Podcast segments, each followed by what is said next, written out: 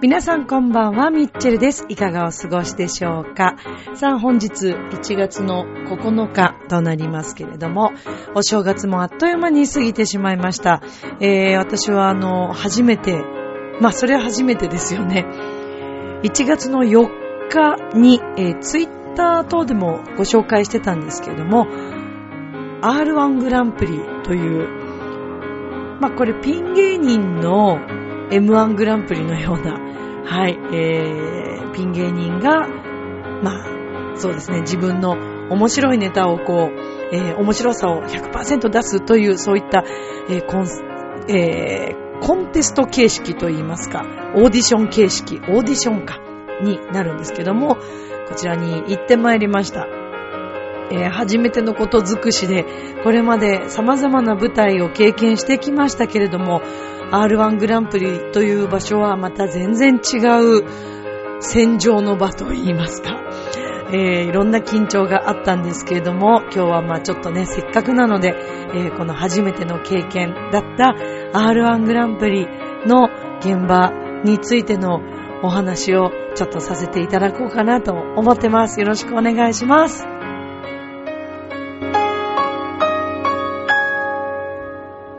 この番組は、ちょあへお .com の協力のもと配信されています。それでは今週も始まります、ミッチェルのラブミッション。皆様、ウェルカム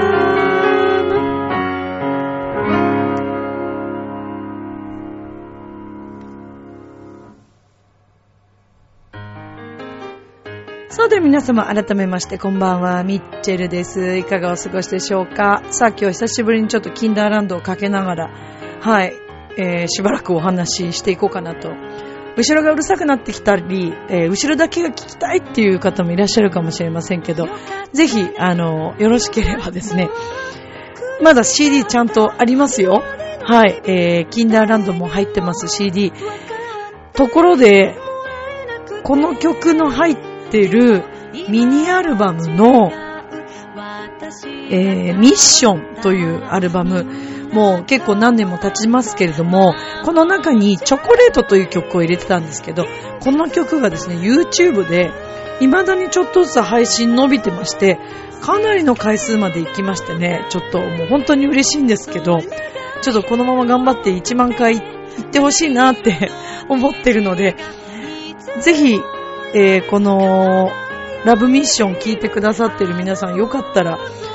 チョコレートも聞いてほしいなと思います。よろしくお願いします。いやー、もうそれにしてもね、もうちょっともう私のこのハスキーボイスがですね、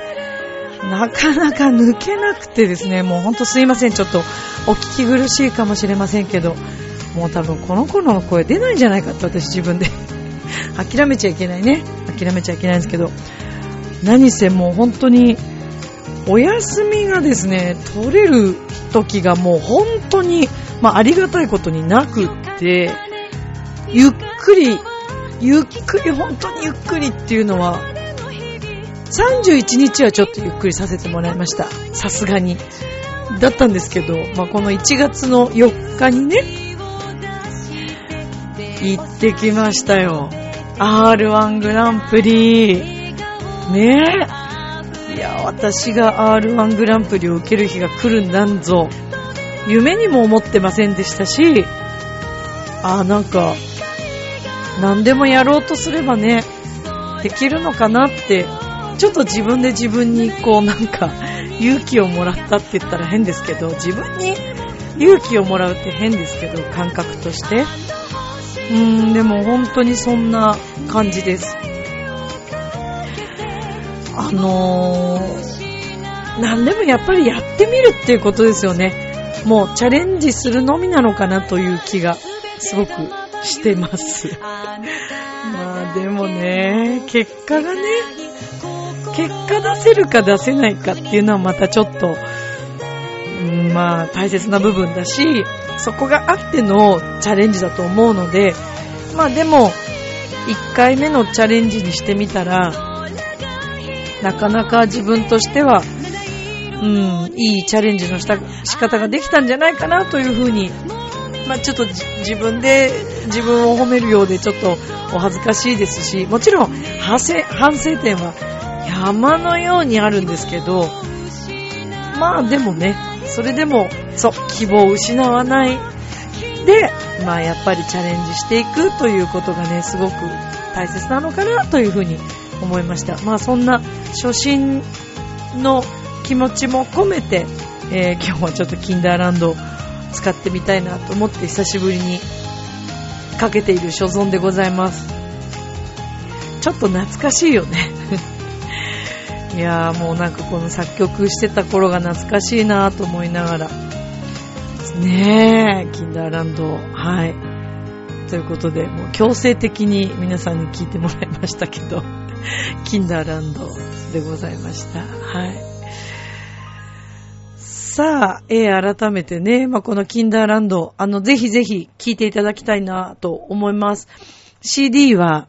チョアヘオのサイトからも購入できますので、よろしければぜひ皆様よろしくお願いいたします。キンダーランドのほか、チョコレート、ラモーレベーロ、えー、それから、これ今3曲でしょ？あ、僕の旅立ち、君は永遠の恋人、そして君が生まれた日というこの5曲が入っているミニアルバムでございます。えー、こちら5曲入りで、えー、ミニアルバム1500円となっております。で、えっ、ー、と、送料も、えっ、と、かかるかとは思いますけれども、あの、1500円でですね、まだ実は当たりの出てない CD が実はあるわけですよ。そうなんですよ。あ、当たり？当たりの出てない CD? いや、違う違う違う。そうそうそうそう。そう。当たりがまだだからあるっていうこと。結構まだあると思います。はい。なので、購入いただいてもしかしたら、当たりが出るとですね、えー、ちょっと巷にはない私の写真ですとか、それから、えー、ライブチケットというのが、まあこれはあの、特にもう期限ないので、今後のコンサートとかに使っていただけたらなと思います。なので、チケット代が必要なものに関しましては、当たりが出たっていうことを教えていただければ、えー、私の方で、あの、コンサートのチケットの方をね、プレゼントさせていただきたいと思ってますので、引き続き皆様 CD もよろしくお願いいたします。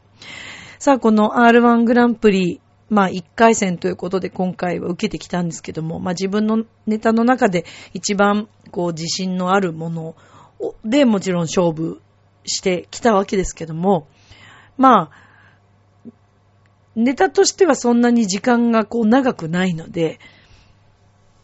その時間をオーバーしてしまうと、もうそれでも失格になってしまうし、絶対なんですよね、時間は。なので、まあ、その時間の感覚だったり、えそれからまあもちろん噛まないように、ちゃんと落ち着いて、ネタをしたりとか。まあ、あとは、そうですね。あとは、うーん、自分のこうネタをもうちょっとなんか変えて、もうちょっと構成して今回は持っていこうと思って、今までやってたところからまたちょっとこう変化をつけて持ってったんですけども、やっぱり難しいですね。難しい。まあ、落ちて当たり前って言いたくないんですけど、でもそのぐらいすごい難関な、えー、そうですね、オーディションなわけです。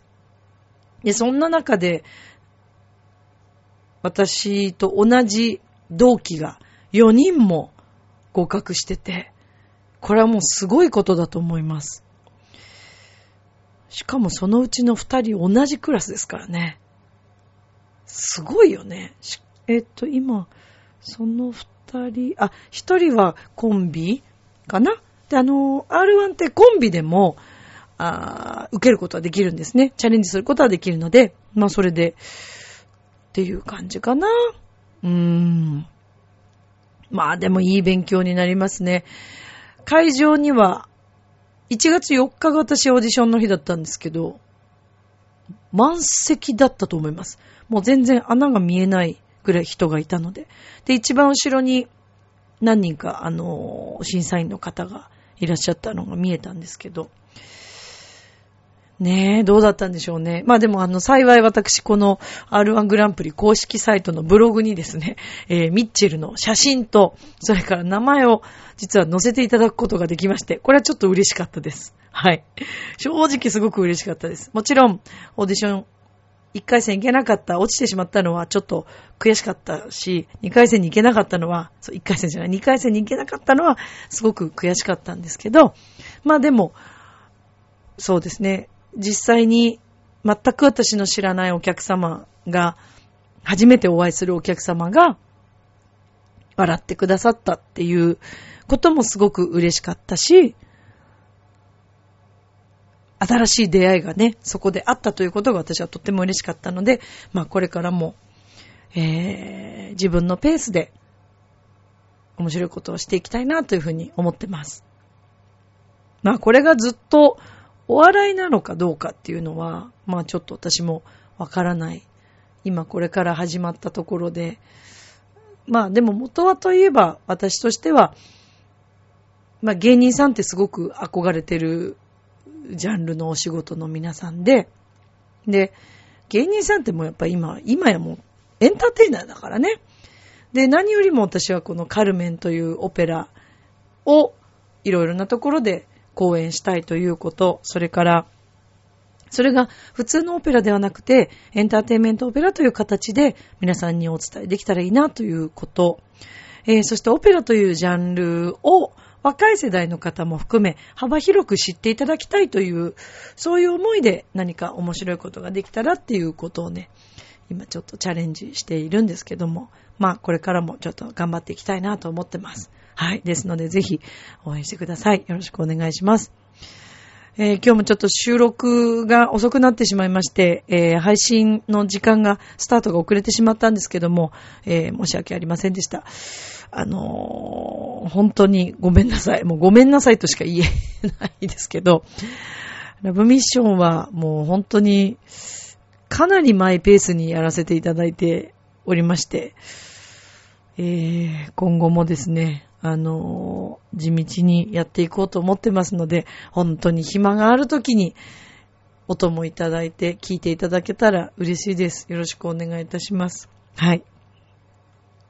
さあ皆さん、お正月、ね、明けて、もう、こんな一週間、もう、経ちました。どうですかね？お正月からの、こう、ほぐれた感覚が 抜けました皆さん。こうな、お正月明けて、まあもちろん私その4日のこともあったので、あの、きっちりしたお休みは31日だけだったっていうことはお伝えしたんですけど、うーん、なんとなくそれでもこう、休みみ、皆さんにはね、生徒さんとかレッスンとかはさすがに1、2、3はお休みではありますから、まあその他家でやれることをこうやったりとかしてるわけですけど、まあなんかそんな中でも、ね、あの、家にこういると、なんかぐ、ぐたーっとするのかななんか緊張感が、まあ、リラックスしてるからいいんですけど、この状態からですね、家の中で仕事してても、やっぱ外に出るってなると、服装だったり、まあ女性だったらメイクとかね、いろいろしてこう、行かなきゃってなるわけじゃないですか。かそれがこう、なくなると、すごいダラーっとしますよね。すごくダラーっとしてしまうんですよね。だからなんか服装とこう髪型とかメイクとかあまり何もしないっていう状況が続くと、なんか自分の中でだらけた気持ちになるのか、なんかそれがまたこう4日からオーディションからこうスタートして、なんかすごい、すごくね、あ、だらけてたんだなって思いました、自分で。なんかメイクの感覚とかね、こう服を着る感覚とかね、それすらも、なんか忘れかけてたって言ったら変ですけど、なんか、まあ、だからだらけたってことだよね。うーん、だからもうみんなはどうしてるのかなと思って、すぐ切り替えられます？それとも、もう年末年始切り替えも何もなく、ずっと緊張した状態というか、やっぱりピシッと、それこそ、あの、歌舞伎町のね、ホストの、もう、有名なローランド様が、そんな話してましたよ。なんかこう、休み明けに、久しぶりにね、こうずっとだらけた感じで、体もだらけるじゃないですか。やっぱりこう、脱力するから。で、その次にこう、また出勤になった日に、自分のそのスーツ姿を見て、すごい格好悪いと、だらけてたんだ、みたいな。それがこう、見えてね。やっぱすごく嫌、だったんですって。だからそれからも、休みの日もこう、きちっと過ごすということを心がけていらっしゃるようなんですよ。そのお話をされてて、あ、なるほどなと思って。だから私自身も別にこう、家でそんなだらけてた気はないんですけど、でもやっぱりずっと人に誰にも会わないってなると、やっぱだらけるのかなうーん。そう、そんな感覚でしたね。はい。まあ、まあ、それはそうと、それはそうと、まあ今回この R1 グランプリというものを経験して、えー、これまでいろんな舞台をこう見てきましたけども、いろんな舞台立たせていただきましたけど、うん、やっぱり違う緊張感のある場所っていうのは、まあ新鮮だし、同じ舞台なんだけど、全然緊張感が違うんですよね。それは多分お笑いをやるっていう、こう、笑わせなきゃって、どっかですごくまだ思ってしまってる部分は、これ、まあ、つい、まあ、みんな笑わせなきゃっていうか、笑わせたい、楽しませたいと思って、みんなネタをもちろんやってるんで、それはそうなんですけど、なんか変に気負って笑わせたいって思うと、ねえ、やっぱそれって伝わらなかったり、かと言って冷静すぎても面白くなかったりね。だからこの振り幅がですね、難しいわけですよ、とても。まあこれがまた一つ勉強になって音楽の方にも役立っていくんだろうなと思っているんですけどね。うーん。いやー、でもそうですね、こう、何でもやっぱりチャレンジをするということ。で、新しい世界に踏み出すっていうのはすごく勇気がもちろんいるんですけども、まあ勇気がいるからこそ、また一歩踏み出した後のこうエネルギーとか流れの速さみたいのはすごいと思うんですよ。ある意味かなりこうなんか後押しされるというか、これで行くんだって自分で決断してる場合はもうものすごく早くいろんなことが目まぐるしく変わっていくでしょうし、私も実際それを感じたのでね、去年のこの1年間ですごく感じました。で、それがまさかこう自分のやりたかったクラシックの方にも反映されるということは、まあ、なんとなくは期待はしてましたけど、そこまでね、急に何か変わるとは、そこまでは思ってなかったというか、まあやっぱり時間がかかるだろうなって思ってたので、変化するのも。でも実はそうでもなくてですね、もうやり始めたところ、決断し始めたところから、まあやっぱ新しい流れがスタートしているんだなということを、まあ感じますよね。まあでもそれにしてもあの R1 グランプリのあのサイトで写真を撮っていただいて、こう、ミッチェルという名前とともにこう載せていただいたのはとっても嬉しいんですけど、私は一体これは何をしているシーンなんだろうと思うぐらい、こんな顔してるネネタのな流れの内容ってあったかなって自分でもちょっと、うん、なんか思うぐらいすごい顔してて、まあこれでまたちょっと結婚とか、えー、恋人という部分に関してまた遠ざかったな、みたいなね。いいんです。これで。これでいいんですよ、ミッチェルは。それこそね、こういうミッチェルも含めて受け入れてくれる方とね、ご縁があったらご一緒に、シャルウィダンスみたいな感じですよ、それこそ。うん、だからまあ、そうですね。今はとにかく自分をいろいろ試す時期、もうでも一生なのかな？いくつになっても試し続けたいなと思うし、安定したくないので私、そう、安定があんまり好きじゃないみたいです。だからやっぱ結婚向いてないってことだよね。あ、そうか。ハラハラさせられるような人と結婚 すればいいってこと？え、どんな人よ？ハラハラさせられる人。まあ、四六時中あんまり家にいない人とか、こう、海外出張とか、あとは、いろんな世界の人と関わる機会が多い人。だったらちょっとなんかこう心配になったりとかするのかな。そういうハラハラ それはでもちょっと違うか。うーん、でも私やっぱ安定は全然向いてないね。結局安定が向いてなかったから離婚してしまったのかなっていう気がしますよね。刺激が常にある人生というか、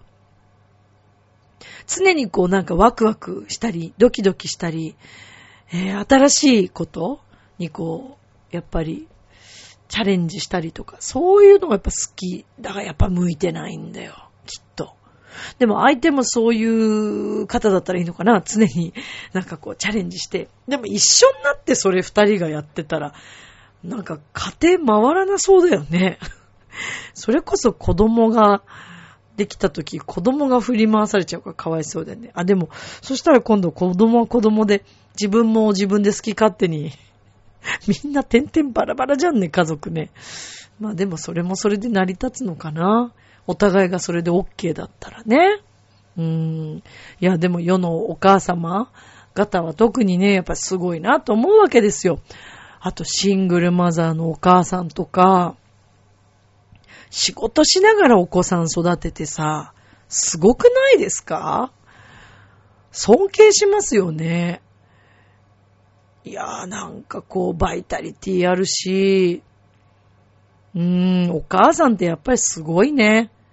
すごい。一人の人間をだって立派なちゃんと大人に育てるまでにさ、いろいろ叱ったり、ね、優しくしたり、自分のことより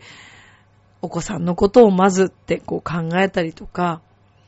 一緒に悩むこともすごく多いと思いますけど、まあまあでもやっぱお母さんってすごいなと思います。いや、もちろんお父さんもすごいんですよ。お父さんもすごいんですけど、特にお子さんと関わってる時間の多い方。だからそれが主婦の夫、夫の方ってこともあるかもしれないですよね。うん。主婦も今、あの、夫の方の主婦も多いと思いますから、すごいと思います、それは。うーん。まあでも、そうだな、私がもし、あ、でもそういう環境じゃなかったらそうもいかないのか。いかないけど、できるだけでも3歳ぐらいとかまではね、お子さんの近くに、子供の近くにうーん、いてあげられたらいいのかなって私は思ったりするけど、まあそれは理想だったりもするのかな。自分がね、その経験がないので、本当に何とも言えないけど、とにかくこう、お仕事と両立しているお母さんたちっていうのは、うーん、やっぱ母強しですよ。もうすごいですね。あとは、それこそ、ね、お父さんがお一人で育てているお子さんもいらっしゃると思うんですけど、これもこれでまたね、違った大変さと凄さがありますよね。お母さんの役、なんか女性って割といろんなところに一度にいろんなことを考えたりもなんかできるっていうか、やっぱそういう子供を産む体になってるから、子供のことを考えるということも含めての、なんか、その、女性という女の人の、もうそれが、性質なんだと思うんですよね。で、男の人ってやっぱすごく一つにこう集中する、集中力だったり、純粋さだったり、うん、やっぱそういう強さみたいのがすごくあるから、うーん、だからまあお仕事とかね、やっぱりお仕事に向いてるっていうのはそういうことなんだと思うんですけど、ねえ、だからそう考えたときに、まあでも私、私はどっちかというと、どうかなでも男性のでもない、うーん、どうなんだろう。まあでも私は一個のことに集中するともうそれしか見えなくなるタイプなので、そういうことを考えたらちょっと女性じゃないなって自分で思ったりすることあるんですよ。なんか時々思いますもん。私、恋人がね、まあ今いませんけど、私だからやっぱ男だったらよかったのかなとかやっぱ考えることあるんですよ。仕事するのすごい好きだし、家にいるより外でなんかやっぱりこう、いろんなお仕事したりいろんな方に出会ってる、そういうのすごい好きなので、うーん、なんですよ。で、だからね、時々、え、私ってもしかして、なんか、女の人を好きになるっていうこともあるのかなとかね、考えてみたりとかするんですよ。でも別にそういうわけでもないしね、何なんだろうね。どうなんでしょうね。私が、あれなのかな、男になったらちょっとモテてみたりとかするのかな。どうなんでしょうね。そんなわけないか。そんなわけないか。もっとシュッとしてなきゃダメだよね。宝塚の男役さんみたいにね。体が細くてね。背もスラッとしてて、さりげなくレディーファーストできてみたいな感じがいいのかな。でも、いわ、いわゆる女の子っていう女の、もう女の子っていうあの年代じゃないですけど、いわゆる女の人って感じでも私はない気がしてますね、自分で。うん。いや、だから、世の中の男の人たちが好きなタイプの女の人。要は、女の人はあんまり好きじゃない女の子。男の人が好きになりそうな女の子を私は可愛いってやっぱ思ったりするんですよ。だそれが別に、あの、自分がお友達としてその子と仲良くなるとかをまた別として、なんか、あ、この人綺麗だなとか、あ、この人はきっと男の人にモテるだろうなとか、普通に冷静に判断して、あ、でも男の人にもそれ思うのか。この人はきっと女性からモテるだろうなとか。で、何様なんですかね、私ね。何そのプロデューサー目線みたいなね、人のことをね、もう本当に。ねえ、まったく、どういう目線なんでしょうか。自分がなんだか最近よくわからない。で、すごい恋人が、男性のなんか恋人がすごい欲しいとかっていうのも、今ないんだよね。でもやっぱ好きなことがあるからかな。やりたいことがあるからかな。でも今年の私初夢ね、ちょっと、そうなんですよね。初夢ね。なんかまさかあの、まさかのね、お世話になってる人が、あの、夢に出てきてくれまして、夢の中でものすごいこう優しくされたんですよね。男性ですよ、その方。その方なんかすごい、あんまそういうタイプの人じゃないし、そんなに話したことないんですけど、まあ、すごいお世話になってる方で、その方がなんか、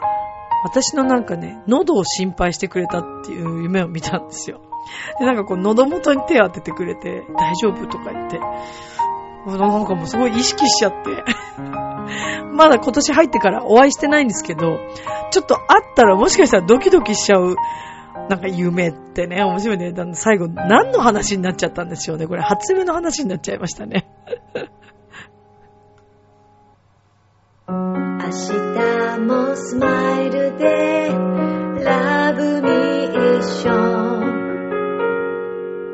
今日もありがとう